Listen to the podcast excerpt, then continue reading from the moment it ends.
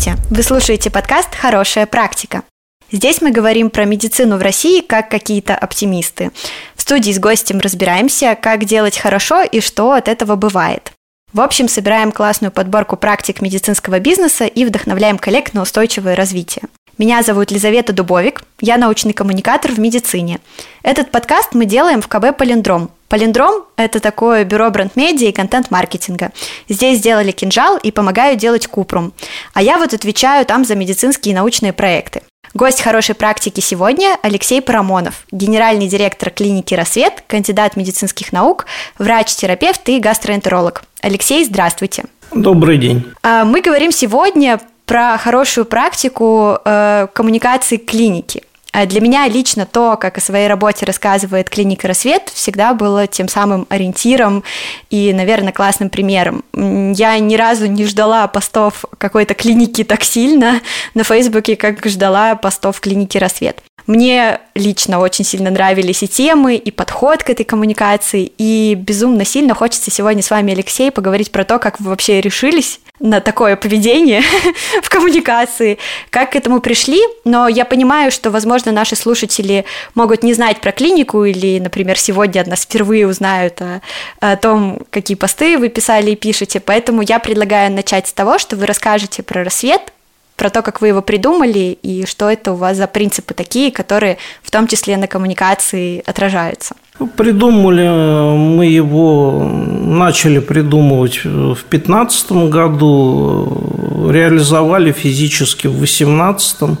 С 2018 года мы работаем в центре Москвы, ну, относительно там крупная клиника, амбулаторная, преимущественно 5 этажей. И главный принцип э, – это то, чего не хватало, как нам казалось, э, нашей медицины, это следование международным стандартам качества – за основу мы взяли доказательную медицину. Сейчас это стало, может быть, общим местом и всем известно. Когда мы запускались, э, это было новостью, и рынок воспринимал нас с изумлением. И второе, что мы декларируем и что мы соблюдаем, это отсутствие конфликта интересов у врачей. То есть мы создаем такую систему мотивации, чтобы не было искушения назначить лишнего. Потому что, да, каждый врач опирается на этический кодекс и много еще на что, на свою совесть, но соблазнить можно даже святую мать Терезу, и не надо искушать э, ближнего своего. Вот эти два ключевых принципа в основе нашей работы, и я думаю, пациентам это необходимо, и нам это необходимо, чтобы чувствовать себя комфортно. А можете рассказать подробнее, как вы работаете с врачами, вот, чтобы избегать этого самого конфликта интересов? Может быть, есть какой-то секретный соус? Я много говорил о создании команд, о том, чтобы был корпоративный дух. Это все важно, и э, без корпоративного духа хорошей клиники не будет. И мы это тщательно поддерживаем. Э, но в основе должны лежать э, решения примитивно-административные о том, что мы не платим за назначение, да, то есть не, не искушаем врача врача. Это не типичная практика в частной медицине. Как ни странно, кто далек от этого, может удивиться. А типичная практика, она выглядит следующим образом. Вариант первый, что врач э, делает назначение, например, колоноскопию, и получает 10% э, от стоимости исследования. Вариант второй. Врач должен выполнять внутренний стандарт качества, звучит красиво, но на самом деле этот внутренний стандарт качества перегружен ненужными обследованиями и необоснованными абсолютно. И цель этого стандарта качества только повышение среднего чека. Это очень тоже распространенная практика. И третья история – это хитрые всякие KPI, э, когда завязаны они на средний чек, опять же. И клиники, которые не следуют вот этому всему, они в общем-то, не доминируют на рынке. И мы первые, кто заявил рынку, что для нас это неприемлемо, что это неэтично, любая из этих форм стимуляции. И мы не, не будем так делать. И даже мы в 2017 году на Российской неделе здравоохранения были инициаторами секции на эту тему, и там присутствовали среди спикеров довольно крупные компании, и инвитро, и Ильинская больница – ряд других, э, и мы обсудили всю эту историю. Но все равно мы сейчас видим, пейзаж меняется. Очень многие клиники, э, которые на, на качество ориентированы, они стали заявлять об этом. Но их по-прежнему пока меньшинство. Ну да, я вас понимаю. Вообще как-то до сих пор, вот если э, я работаю, в общем, с коммуникацией, с обычными людьми, и для них э, частная медицина – это такой э, островок опасности. Если уж нужно пойти к врачу в частную клинику, то это точно пропишут много всяких обследований, точно возьмут что-нибудь, не спросив. Да я и сама, на самом деле, попадалась на такие, на такие штуки. Приходишь к гинекологу, он что-то начинает в тебя сувать, э, не объяснив, что происходит, а потом э, чек почему-то в четыре раза больше, чем договаривались. Как-то достаточно действительно странно воспринимать частную медицину как э, что-то такое, что гарантирует э, качество и вот отсутствие этих каких-то дополнительных платежей. И э, так вот перебираемся немножко ближе к тому, как, в, как клиника «Рассвет» выглядит там в коммуникации. Я помню, во всяком случае, у вас был цикл постов, может быть, он продолжается, но я почему-то это стала упускать, про, э, кажется, это называлось, значит, посты, которые помогают определить точно ли клиника хорошая, маркеры плохих клиник или маркеры хороших клиник. Просто маркер клиник это называлось. Угу. Да, да. Э, и вот на моей памяти вы были первым, ну, скажем так, юрлицом, а не просто блогером, который на весь Facebook рассказывает, какие все вокруг плохие, э, которая стала рассказывать про ну, всякие, не знаю, неприятные, никому не нужные процедуры, которые зачем-то продаются. У меня вот есть мой любимый пост э, про кровососку три вокзала. Я просто его обожаю. Э, мне, мне интересно очень кухня. Во-первых, как вы пришли и решились на то, чтобы вот прямо от лица клиники писать таким образом, потому что, ну, обычно бизнес не решается так грубо говоря, комментировать поведение себе подобных, скажем так, на рынке. Вот. Э, и как вообще это все писалось и рождалось? Ну, дело в том, что два человека этим занимаются. Я и Евгений Бойченко, соучредитель клиники и маркетолог известный. А, и мы с ним вдвоем эти концепции создаем. Тексты пишу я, а он создает оформление, продвижение и идеологию мы с ним согласовываем. А мы люди достаточно наглые из 90-х годов и видели много чего в своей жизни. Испугать нас сложно. Если мы видим что-то плохое, плохую практику, мы это называем своими именами. Э, я принимаю как врач, э, как гастроэнтеролог, э, и иногда я пишу в своих заключениях выполненные исследования по неясным для меня показаниям. Ну, казалось бы, это не принято так писать, но я это пишу не для того, чтобы устроить очередной скандал, а для того, чтобы обратить внимание пациента. Он приходит запуганный, э, для того, чтобы обратить внимание того врача, который назначил ненужное. Задача любого продвижения, все-таки это продвижение, маркетинг, показать, чем мы отличаемся. Ну, главное, что мы сделали, мы собрали отличных врачей, отличный коллектив, а потом э, я этому коллективу коллективу сказал, вы все прекрасные, но кто знает об этом, кроме вас? И мы с Евгением создали вот такую концепцию продвижения, причем стали ее За год до открытия клиники мы эту программу запустили на Facebook с распространением в другие соцсети, но основной у нас был Facebook. И это сработало, когда клиника открылась, нас уже знали и знало прежде всего медицинское сообщество. Ну да, до этого знало нас каждого по фамилии, а здесь уже бренд был известен к моменту открытия. Вот в этом плане мы тоже, наверное, пионеры. Я сейчас вижу, что вновь открывающиеся клиники тоже начинают работать задолго до открытия. А до этого такого принято не было. Так что здесь э, здоровая такая наглость э, и уверенность, что вы говорите правду. Мы же ничего не сочиняем, мы говорим все как есть, но может быть э, в немножко юмористическом стиле. И в наших публикациях всегда есть конфликт в литературном понимании этого слова. То есть есть такой формальный антигерой, и иногда этот антигерой он, это не конкретная клиника, а чаще это практика, э, какой-то метод, э, лекарство. И мы обсуждаем э, немножко так насмешливо, как это делается, зачем это делается, и открываем медицинскую кухню для тех, кто не врач. Получается, все делаете вы сами, у вас нет какой-то команды, которая пишет тексты, там, редакции, кого-то, кто помогает? Это моя мечта, чтобы это все было. Но дело в том, что мы эволюционируем.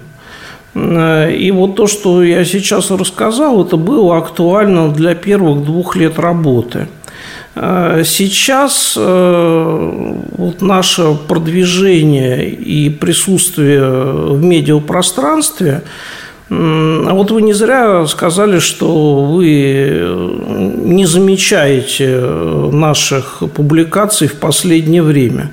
Вы их не замечаете, потому что их очень мало или почти нет. А дело в том, что мы в соцсетях сейчас не слишком активны.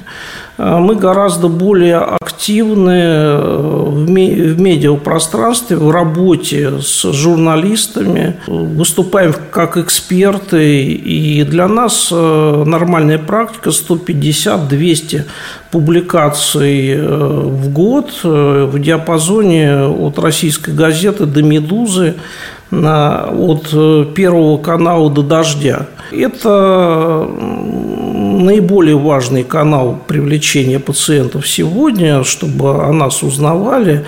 Соцсети скорее стали отражением э, того, что вопросы, которые задают нам журналисты, э, и в соцсетях мы размещаем э, вот эти публикации. У нас э, на сайте достаточно, ну, есть раздел СМИ о нас, который наполнен большим количеством публикаций. И э, у каждого врача э, есть портфолио, ну, требования закона, чтобы клиника писала о враче, о его образовании, опыте работы. Мы это соблюдаем, но сверх этого размещаем ссылки на все его статьи. Это существенно повышает узнаваемость врача, повышает доверие к нему со стороны пациента. Сегодня это одно из самых главных направлений. И второе направление, которое мы считаем невероятно важным, это просветительская деятельность. Это и лекции, участие в разных фестивалях э, и э, книги книги. Вот э, что касается работы просто в соцсетях, э, то здесь э, скорее врачи многие стали самостоятельно это делать, им интересно это делать. Мы никого не просим это делать. Ну, кому интересно, они ведут Инстаграм, пишут Фейсбук. У нас есть врачи-блогеры, а, но это так дополнение. А, основное вот это все-таки работа с прессой сегодня. А вы как-то поощряете своих врачей-блогеров? Никак мы их не поощряем, они сами себя поощряют. Если они удачно пишут, э, то они популярны, э, и к ним становится неприлично долгая запись и приходится регулировать эту запись стоимостью приема. Я наблюдаю за э, этой блогерской активностью. Далеко не всегда число подписчиков, там какой-то впечатляющий знак равенства, большая запись. Но все-таки корреляция здесь есть, э, и те, кто активны в сети, э, ну, к ним запись, наверное, несколько больше, но мы стремимся к тому, чтобы э, говорили не о Иванове Иван Ивановиче, а о бренде «Клиника Рассвет». И анализ, который мы проводим, сквозной аналитики, откуда у нас узнают пациенты, у нас эта система налажена, и мы знаем э, путь пациента от первого знакомства с, со словом клиника «Рассвет» там, в соцсетях или выдачи поисковика э, до его посещения клиники, оплаты э, чека. Мы это отслеживаем, и основная часть пациентов – это все-таки бренд клиника «Рассвет». В этом тоже, может быть, мы э, пионеры, ориентируемся не на знаменитых врачей, которые у нас есть, а ориентируемся на бренд клиники. Ну, вообще, да, это здорово, потому что, с другой стороны, ведь это так, можно сказать, соблазнительно, наверное, было бы использовать э, фамилии, там, известности отдельных врачей. И кажется, как будто бы многие частные клиники на этом как раз-таки спекулируют. Ну, то есть я не уверена, но подозреваю, что есть много клиник, в которых есть знаменитые врачи, у которых запись забита, там, не знаю, на полгода вперед к ним, но другие врачи могут сидеть там без записи на прием, и как-то, э, возможно, им перераспределяется немного пациентов от этих врачей. Очень здорово, что у вас получается именно от бренда э, все строить. Видимо, э, ваша ставка на СМИ э, – это действительно очень классный ход. То есть можно сказать, ну так, если резюмировать вот эту маркетинговую сторону про продвижение и коммуникации, э, работа со СМИ чуть более выгодное дело с точки зрения продвижения бренда клиники, чем соцсети? Или это просто было два разных периода и как-то сложно сравнить? А, да, это скорее два разных периода. Мы от соцсетей никуда не уходим.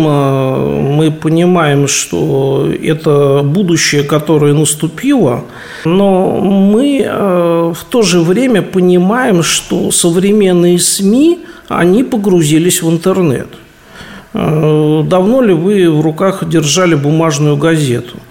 Э, и в любом случае и профессионализм, и аудитория у СМИ больше, чем у большинства блогеров. Там, а блогеры, которые, ну, вот, эти миллионники и все прочее, ну, мы с ними никак не работаем, и мы вообще на это деньги не тратим. Ни на соцсети, ни на прессу.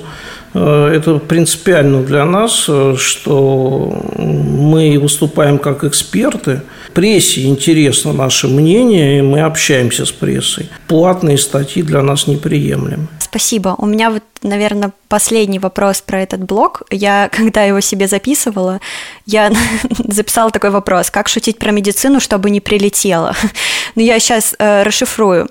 В общем, э, я, получается, сама не врач, но я достаточно давно работаю в среде с медиками и заметила такую деталь. Э, вообще э, медицинские работники, врачи, э, в общем, профессионалы в области здравоохранения, они эм, частенько побаиваются да, публично как-то делать, ну, критиковать коллег, как-то делать замечания их практике, где-то там наедине при выключенных телефонах, я не знаю, в бане, наверное, могут обсудить, как кто-то неправильно что-то сделал или совершил ошибку, или еще что-то, но вот чтобы публично это делать как-то в России это как будто бы не практикуется, хотя, ну, есть ощущение, что, например, практика светить ошибки где-нибудь там в Америке, она есть, даже, если я правильно помню, какие-то э, центры, которые, например, там занимаются операциями, они обязательно публикуют количество там каких-то нехороших исходов операций, пишут об ошибках, которые были сделаны, для того, чтобы пациенты могли принимать решения.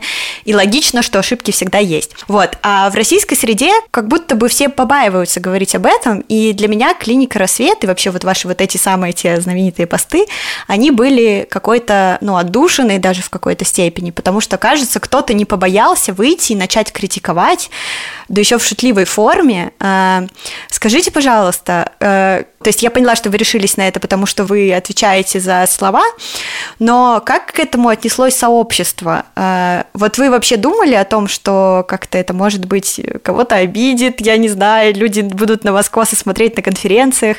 Хотя, ну, с одной стороны, это, наверное, странные аргументы, но почему-то ведь другие так не делают, другие побаиваются. Вы верно сказали, что вот э, на Западе есть э, культура освещать ошибки, э, прежде всего свои ошибки. И есть даже законодательные требования о том, что клиники должны публиковать результаты этих ошибок.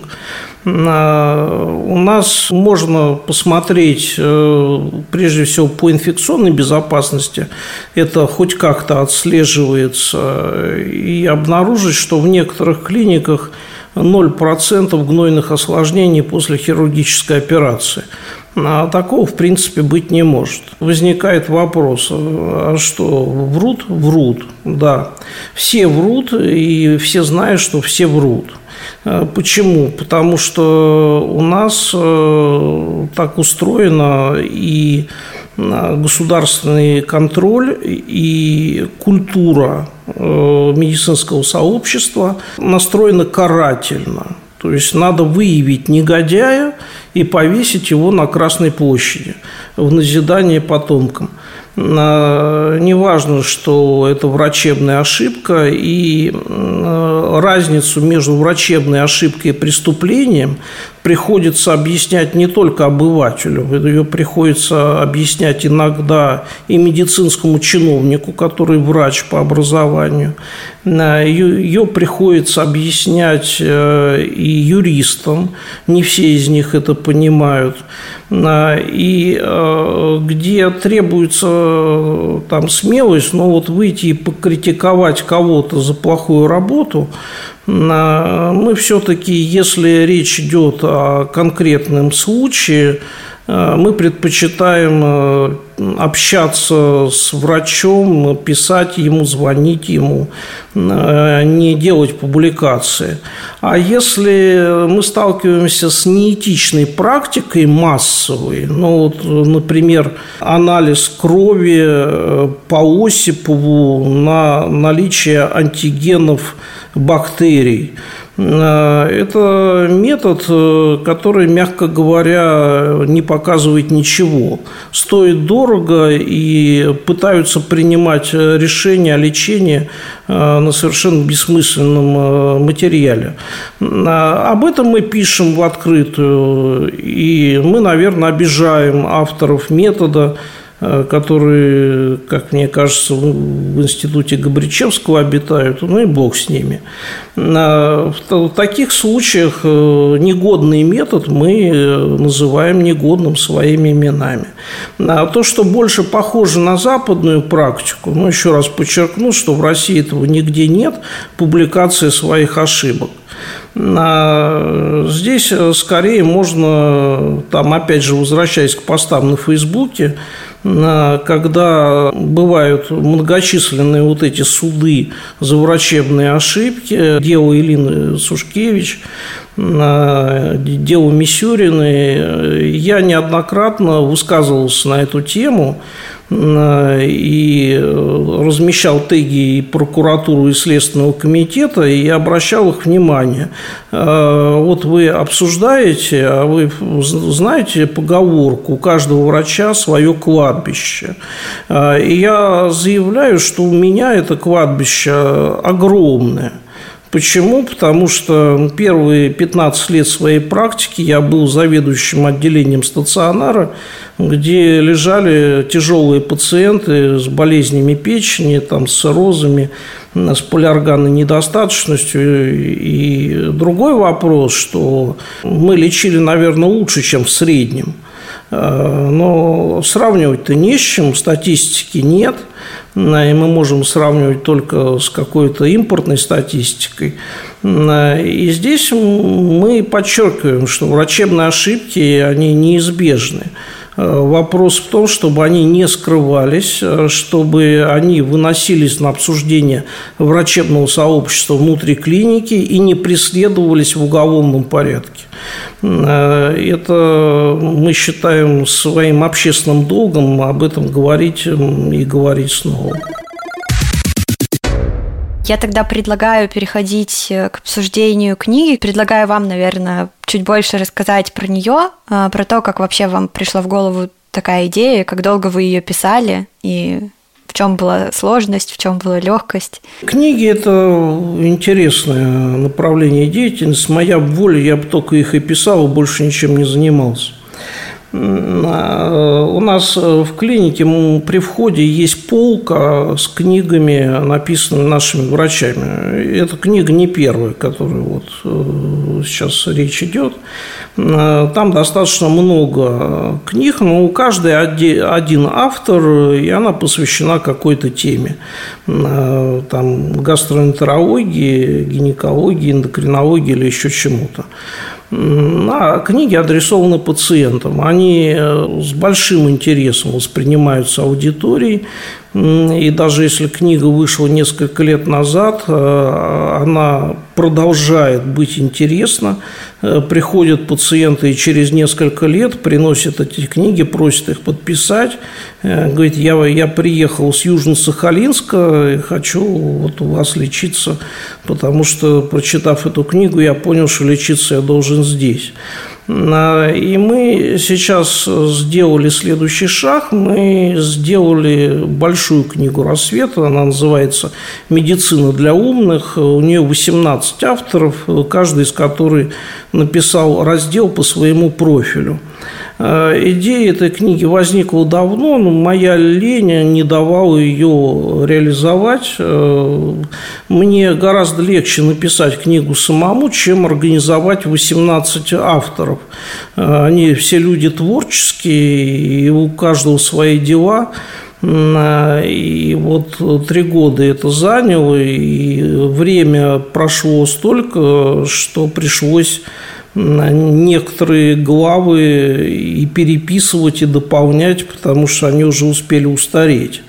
Ну, спасибо издательству «Эксмо» и редакторам Ольге Шестовой, Олесе Ключниковой. Это люди, которые взяли меня за голову и заставили это сделать.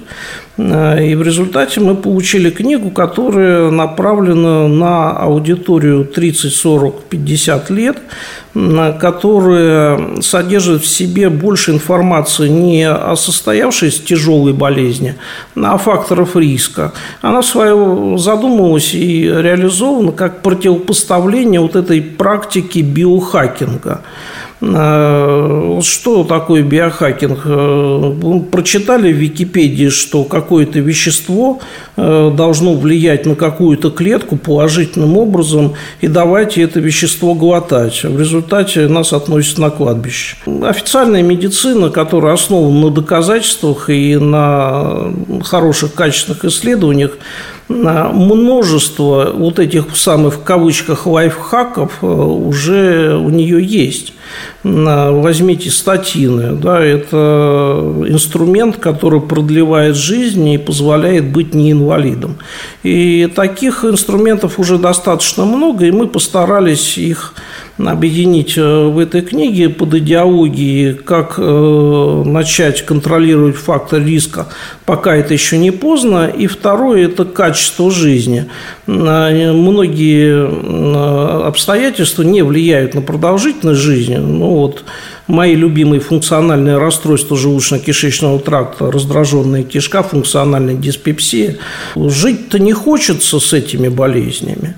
И мы людям рассказываем, что эти якобы неизлечимые болезни, а им так и говорят, у тебя такой кишечник, смирись с этим. Не надо смиряться. Вот буквально два дня назад я пациентке сказал, которая смирилась с этим, что для меня неприемлемо такое смирение. Да, медицина э, пока еще не всесильна, но что-то мы можем. И вот то, что можем, мы должны и сами знать, и донести до пациента. Э, пациент должен быть образованным. Э, и наш пациент, он в значительной мере именно такой, он готов обсуждать, вот эта концепция современная о том, что патерналистический подход уходит в прошлое и партнерский подход работы с пациентом, дело врача рассказать, э, дать варианты и дать информацию для правильного выбора, а выбор совершает пациент. Для этого пациент должен быть и ответственным, и образованным. Вот э, для этого мы написали эту книгу. Ну и вторая, конечно, ее функция э, – это маркетинг. И я уверен, что она будет многие годы привлекать пациентов к нам в клинику. У меня вот вопрос э, родился просто на ходу по поводу пациентов, просто из вашей практики. Ну вот, да, сейчас э, к нам наконец-то, слава богу, пришла вот эта модель, ну, такая полноценная доказательная медицина, в которой не только там научные исследования и последняя мировая практика, а еще и то, что, значит, пациент, мнение пациента важно, и нужно принимать решения вместе с ним. Как вот вообще пациенты, которые к вам приходят, они уже готовы к этому, или вы работаете в том числе вот в направлении, я не знаю, простите меня за это слово, насаждения ответственности, потому что, ну, например, глядя на своих, например, старших родственников, я могу сказать, что они и идут к врачу за, то, за тем, чтобы за них решили, а не за тем, чтобы им предложили вместе принять решение. Вот э, как-то вы в своей практике с этим сталкиваетесь, или у вас просто пациенты такие, которые уже как-то готовы э, вместе действовать. Да, я даже статью написал об этом, что у нас э, это неожиданно было для меня, возник феномен доказательный пациент. Крайне редко приходят пациенты, обычно по рекомендации из другой клиники, э, что врач велел прийти к вам на консультацию. Вот я очень не люблю Э, такие истории, э, потому что вот с этим пациентом, который еще не разделяет э, наших ценностей, приходится работать и объяснять ему, куда он попал. Тот пациент, который осознанно приходит в рассвет, он уже готов Э, брать на себя ответственность, э, и он готов дискутировать, и он готов обсуждать варианты и спрашивать, э, где доказательства лучше, у какого метода лечения, обследования. И мы к этому привыкли, мы уже привыкли к хорошему. А вот момент, то, что вы сказали, доказательная медицина распространилась, и вот здесь я бы внес некоторые коррективы. А, у нас э, наряду, да, ее стало гораздо больше, и когда мы э, в 2016 году проводили фокус-группы, изучая э, рынок, слово доказательная медицина не было известно никому. А сейчас оно широко известно, и родился карго-культ – то есть имитация доказательной медицины. Доказательная медицина – это лишь инструмент и один из элементов качественной медицины. А главное – это здравомыслие, это то, что врач должен головой подумать. И доказательная медицина, результаты исследований, они нам предлагают достаточно много противоречивых данных – их э, надо уметь осмыслить, синтезировать и применить конкретному пациенту. А вместо этого мы часто видим, что вот э, не назначаем гомеопатию, не назначаем виферон, ага, мы хорошие. Ну, это гигиенический такой уровень, этого недостаточно, чтобы быть качественной медициной. Ну, наверное, правда, в какой-то коммуникационной среде очень много этого словосочетания. Я с вами соглашусь, вот даже гости моего подкаста, которые были до этого, отмечали, что им даже уже немного не нравится говорить про доказательную медицину, потому что к этому как-то все цепляются, и есть какое-то противостояние, ну, у нас нарисовалось какое-то противостояние якобы некой интегративной медицины и доказательной медицины, и с этим бывает сложно, потому что как бы задача просто работать честно и хорошо, но это вот все назвалось этим словосочетанием, и иногда от этого бывают какие-то неприятные ощущения в коммуникации с коллегами. Да, это вполне возможная история, поэтому мы сейчас э, первые произнесли это слово, но сейчас мы стараемся доказательной медицины употреблять это словосочетание э, применительно э, к методу исследования и получения доказательств, а не медицинской практики. Поняла, спасибо. А давайте, может быть, вернемся к книге. У меня вот такой вопрос, кстати, он, наверное, тоже немного упирается в современные исследования доказательства, да и вы, собственно, тоже про это уже сказали.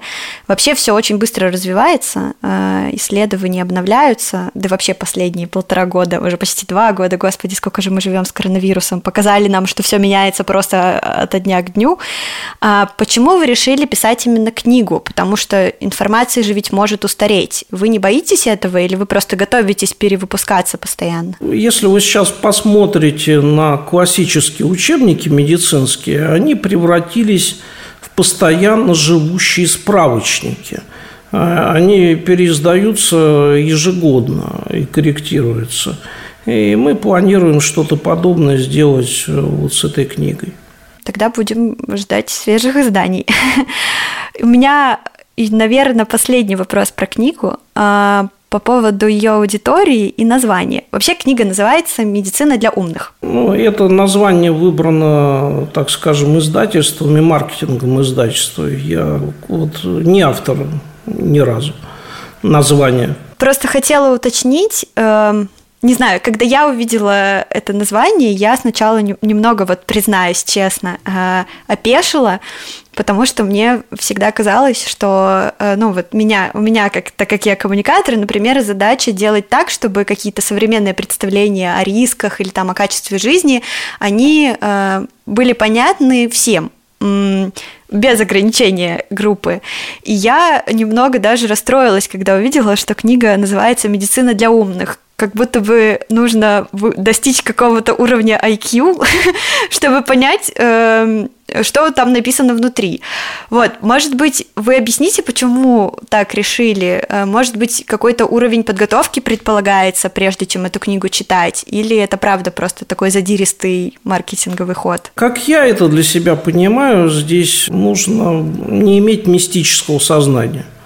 А, вот это главное. То есть э, понимать, что написано, а не говорить, э, что моя бабушка лечилась гомеопатией и выздоровела и дожила до 100 лет. Само это словосочетание, ну, мы предлагали другие названия, маркетинг издательства выбрал это, и я им привык доверять. А, я занимаюсь своим делом – лечу больных и развиваю клинику, они продают книги всю жизнь и делают это успешно. И по тому, что за первую неделю продаж э, первый тираж был весь продан, ну, наверное, они были правы. Да, ну на самом деле ход э, классный. Просто вот еще было интересно, возможно, как бы книга так называется, так как я ее еще пока не полистала. Э, возможно, просто внутри, например, э, много статистики или какие-то дополнительные ну, вводные главы про то, как работать со статистикой, или все-таки там скорее повествовательная э, история? Нет, нет, это, это достаточно легко читается и Э, там в подзаголовках э, и в описании четко написано, что эта книга не содержит сложных и нереализуемых советов. Вот эти э, бремена тяжелые и неудобоносимые. Ну, мы не говорим, что у вас лишний вес, пойдите и похудейте, как хотите. Да, да, это иногда необходимо делать, но для этого есть инструменты. И мы скорее говорим об инструментах и как реализовать на практике этот совет, чтобы не умереть с тоски и от перенапряжения. А кому бы вы рекомендовали эту книгу купить в первую очередь? Ну, аудитория, она указана, это люди 30-50 лет, у которых еще э, не стали э, клиентами э, госпитальных там, кардиологов, онкологов и так дальше. И это шанс снизить риски. Вот для тех, кто хочет снизить риски и через 10 лет э, чувствовать себя э, в безопасности, здоровым и э, делать осознанные решения в отношении той же профилактики. Ну, вот мы же знаем, что можно делать гастроскопию каждый год и колоноскопию каждый год, и к чему это приведет? Это приведет только к риску разрыва кишки – и к постоянному пребыванию в ужасе, а сейчас найдут рак. И гастроколоноскопии нужны, но всему свое время и своя периодичность. Там написано, как это делать рационально. Кажется, это то, что нужно моим родителям. Обязательно приобрету и подарю. Э, спасибо вам большое. Я, наверное, просто хочу пожелать вашим, вашей книге больших продаж и легких э, обновлений, чтобы было не так сложно, как было со стартом, с 18 главами и авторами. Э, вот. Э, скажите сейчас, если первый тираж уже продали, и это случилось так быстро, где-то можно ее в электронном виде, например, купить, или придется ждать обновленных тиражей? Нет, там же история какая, что издательство продает и э, отслеживает продажи и тут же пускает в печать. Это не новое издание будет, а дополнительный тираж, так называемый. Э, но и в дополнительном тираже там мы нашли какие-то ошибки, опечатки, э, это будет исправлено. Новое издание – это все-таки история, которая через год, может быть, будет. Тогда у меня осталось несколько завершающих вопросов, таких скорее общих. И первый – это я прошу вас рассказать о том, какую практику вы считаете хорошей. Э, это может быть какой-то проект, это может быть какой-то подход или принцип, это может быть что-то, что делаете вы в своей клинике и считаете это самой важной, хорошей практикой. Может быть, кто-то из коллег, просто чтобы мы это положили в копилку хороших практик. Э, хороших практик э, не так мало, они присутствуют даже на, на нашем рынке.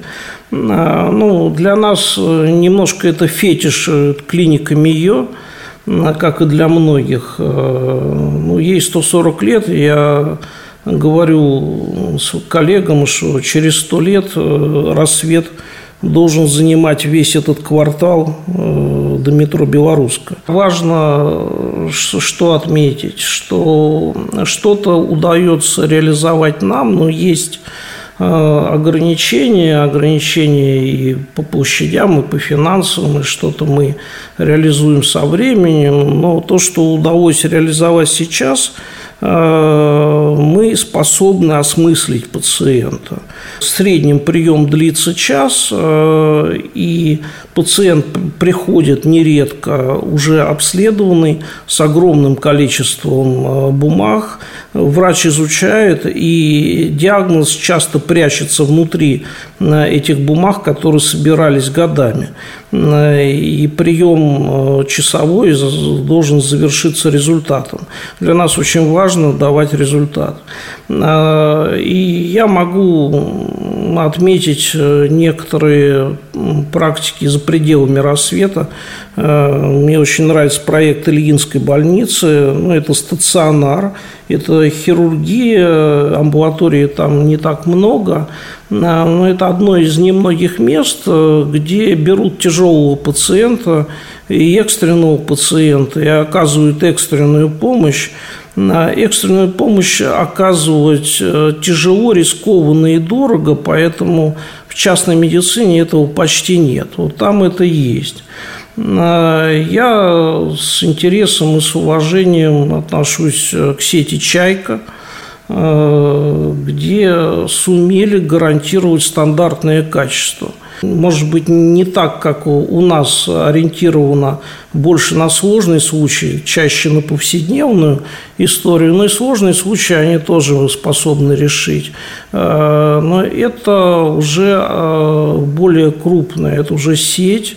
Э, я считаю, что это вот из сетей по качеству то, к чему надо стремиться всем сетям. В отдельных направлениях хороши GMS, э, да, они сделали э, там смесь педиатрии с генетикой, очень интересное направление. Колопроктология у них известная. Э, то есть есть достаточно качественные клиники, интересные, которые сильны в чем-то. Ну, пока, пока мы еще не доминируем на рынке, но за последние несколько лет сдвиги существенные. Э, спрос на качественную медицину растет, пациент становится э, более требовательным не только к сервису, но и к пониманию того, что с ним делают. У меня дополнительный вопросик нарисовался. Вы приводите примеры частных клиник. А что у нас вообще с государственным здравоохранением? Есть, может быть, хоть кто-нибудь, кого бы вы могли отметить? А, несомненно. Дело в том, что государственное здравоохранение, оно несет на себе основную тяжесть э, нагрузки медицинской. Э, и э, многие виды медицинской помощи в частной медицине просто не существуют именно потому, что это невероятно дорого. А, но здесь я отмечу еще неоднородность. Э, в той же Москве, где медицина в среднем существенно лучше, чем в России, я могу сказать, что вот первая градская больница – Э, я туда просто пациента по УМС, бесплатное отделение, могу направить в любое время и быть уверен, что э, им будут заниматься, над ним подумают, э, его будут квалифицированные врачи лечить, обследовать и будут стараться добиться результата. Про многие другие больницы в той же Москве я такого сказать не могу.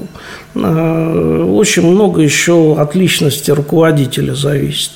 А, и сама система обязательного медицинского страхования, вот мы начали с того, что не искушая ближнего своего, не создавая условия для того, чтобы он был плохим. АМС создает условия для того, чтобы медицина была плохой. Вот эти хорошие примеры, это скорее преодоление, это вот как у того барона Мюнхгаузена из фильма Захарова в 10.00 подвиг. И вот э, в хороших государственных клиниках руководитель, э, он совершает подвиг каждый день. Спасибо большое за ваши примеры и за этот комментарий. У меня остался последний вопрос. Это мое внутриподкастное исследование, если можно так сказать. А, как вы думаете, нужны ли системе здравоохранения бахилы? А, почему да и почему нет? Ой, я же недавно написал целый трактат на эту тему. А, это стало таким Э, яблоком раздора, как вот э, разборки между любителями андроида и любителями яблок. Э, совершенно такой бессмысленный разговор, на мой взгляд, который вводит в реальных вещей. У нас в рассвете бахилы есть, мы Э, не делаем э, из этого фетиша. Если пациент не хочет их надевать, то и не надо. Э, но мы пробовали без бахил. И что получается? Получается, что постоянно две санитарки стоят у входа и бегают за пациентами, у которого грязь течет с ног э, и вытирают, это, э, понимаете, некомфортная среда создается. При том, что нам приводят в пример Израиль, Испанию, да, да я согласен, в Израиле, в Испании в Грузии я сам хожу в ботинках э, в помещение, там чисто. В Москве по известным причинам, и эти причины многократно обсуждались, круглогодично грязно, пыль, эрозия почвы, и крайне неэкологичная среда. И бахилы – это такой элемент, который, может быть, чуть-чуть сглаживает эту историю, но они сами по себе являются проблемой, да, их надо утилизировать, они сами не экологичны, они шуршат на ногах, они неприятны, э, но, на мой взгляд, это лучше, чем вот этот мазут, который в центре Москвы стекает на. У, у меня уже есть несколько мнений, могу поделиться. В Петербурге тоже все как-то в основном за бахилы, потому что очень грязно, в Петербурге еще и мокро постоянно. И как-то на летний период еще, может, там чуть-чуть отказываются, но зимой себе сложно представить масштаб уборки и количество мазута, как вы сказали, протекающих по, по полу в клинике. И дело не в уборке. Вот э, достаточно у нас э, убирающих. А дело в том, что постоянная сырость и дискомфорт для пациентов. Мы хотим делать комфортную среду, и она, как ни странно, с бахилами в Москве более комфортна. А глобально это надо менять СНИПы. У нас градообразующая среда. Почему грязно-то? Э, потому что нет дренажей, потому что газоны э, отсутствуют, и вместо них заложена грязная поверхность, которая превращается в кашу. И все это стекает на проезжую часть. Это ошибки градостроительства. А мы бахилами пытаемся это сгладить на своей маленькой территории. Поняла. А, спасибо вам большое. Давайте тогда уже будем заканчивать. Это был подкаст «Хорошая практика». Сегодня мы говорили с Алексеем Парамоновым о том, а, как он с коллегами развивает клинику «Рассвет», а, не боится шутить и очень активно а, они в клинике «Рассвет» развивают своих пациентов, пишут книги, это очень круто. Алексей, спасибо вам большое. Спасибо. Ну, всего доброго. Если вам понравилось, обязательно поставьте оценку нашему подкасту там, где слушаете. Если чего-то вдруг не хватило, напишите комментарий, мы исправимся. А, возможно, еще пригласим Алексея и обсудим, как дела с клиникой и с книгой и зададим ваши вопросы как-нибудь э, через какое-то время. Э, кажется, хорошей практики должно быть больше, поэтому делитесь ей и обязательно рассказывайте о хорошей практике, с которой столкнулись сами. Этот подкаст мы сделали в КБ «Полиндром». Меня зовут Лиза Дубовик. Я вас очень прошу подписаться на подкаст, э, если вы хотите слушать еще. Так вы увидите уведомления. И до скорых встреч!